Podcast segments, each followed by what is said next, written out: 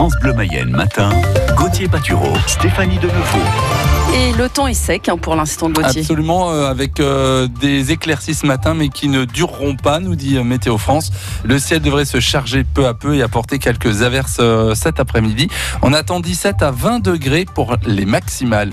Dans l'actu des cours d'eau pollués ou encore de l'eau dans des crèmes dessert. Oui, des supposées pratiques du géant mayennais Lactalis révélées par le site d'investigation Disclose. Un documentaire de 40 minutes sera diffusé ce soir sur France 2 dans l'émission Envoyé spécial avec de nouvelles révélations de ces journalistes qui ont travaillé sur les pratiques de Lactalis pendant un an. Et c'est à lire sur francebleu.fr. L'hôpital de Laval se prépare à la troisième vague. Oui, à la troisième vague de l'épidémie de coronavirus. Alors tout est fait pour contenir la crise et déclencher le plus tard possible le fameux plan blanc. Le plan blanc, c'est le fait de déprogrammer des opérations courantes. Le docteur Hussein Yassine est le chef du service réanimation du centre hospitalier de Laval. Actuellement, donc au troisième étage du centre hospitalier de Laval, nous disposons de 10 lits de réanimation.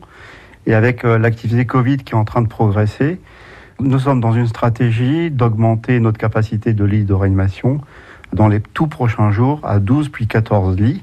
Une fois qu'on sera à capacité de les 14 lits occupés par des malades Covid et non Covid aussi, parce que l'activité non Covid doit, doit continuer, avant de procéder à l'augmentation de notre capacité de réa, nous allons jouer la solidarité sur les réanimations des pays de la Loire en essayant de transférer des malades dans d'autres centres hospitaliers, en particulier celui du CHU d'Angers, pour pouvoir économiser du personnel et des lits de réanimation et pour pouvoir préserver au plus possible l'activité programmée dans notre centre hospitalier. Et évidemment, si l'épidémie empire et que les transferts ne sont plus possibles, l'hôpital ouvrira de nouveaux lits de réanimation. Il peut monter jusqu'à 25. Dans ce cas, des soignants seront transférés de leur service vers la réanimation et des opérations courantes se verront déprogrammées. Toutes ces infos à retrouver sur francebleu.fr.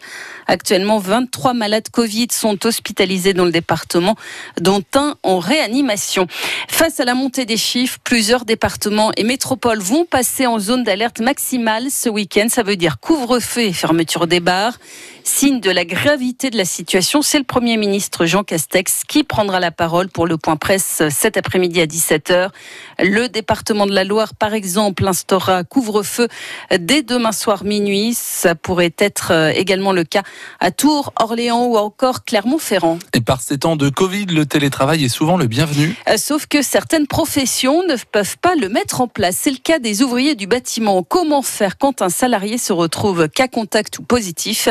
Eh bien, écoutez ce qui s'est passé dans l'entreprise de peinture d'Yves Maillard. Il possède deux sites à Changer et Pontmain.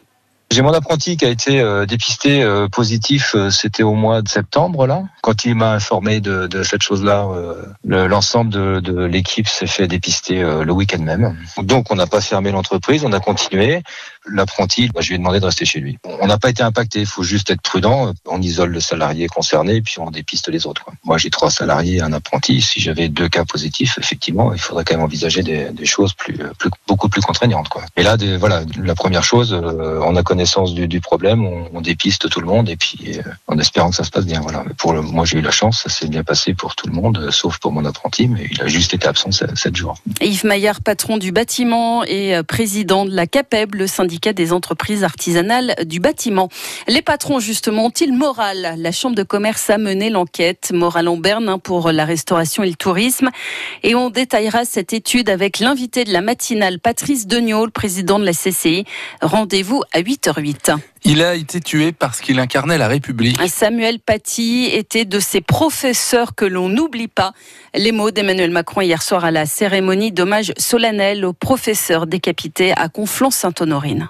Samuel Paty est devenu vendredi le visage de la République, de notre volonté de briser les terroristes, de réduire les islamistes, de vivre comme une communauté de citoyens libres dans notre pays le visage de notre détermination à comprendre, à apprendre, à continuer d'enseigner, à être libre. Un vibrant hommage à Samuel Paty. Nous ne renoncerons pas aux caricatures, aux dessins, même si d'autres reculent, a assuré le chef de l'État.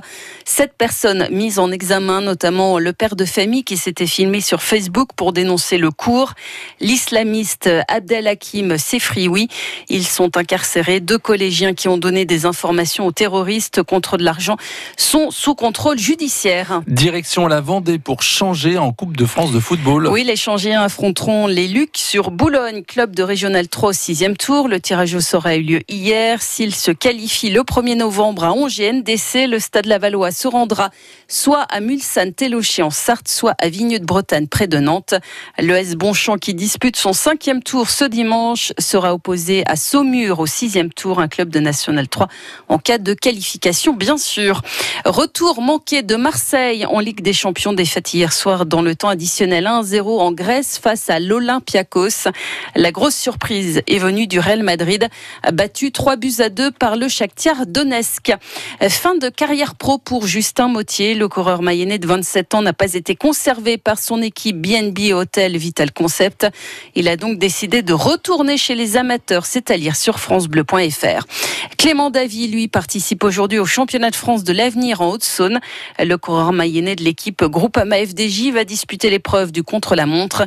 Clément Davy s'élancera à 11h30 précise pour 31 km. Appartements, maisons, modernes, anciens, qu'achètent les moins de 30 ans L'immobilier chez les jeunes mayennais a été passé au crible par la Chambre des notaires. On apprend que 74% des moins de 30 ans dans le département eh bien, achètent des maisons anciennes pour un prix moyen de 112 000 euros. 13% achètent des terrains à bâtir. Et puis la surprise du pape, même une révolution au Vatican. Le pape François prend la défense des homosexuels. Il se dit favorable à une union civile. Les homosexuels ont droit à une famille, dit-il dans un documentaire diffusé hier. Jamais un pape n'avait prononcé de tels propos.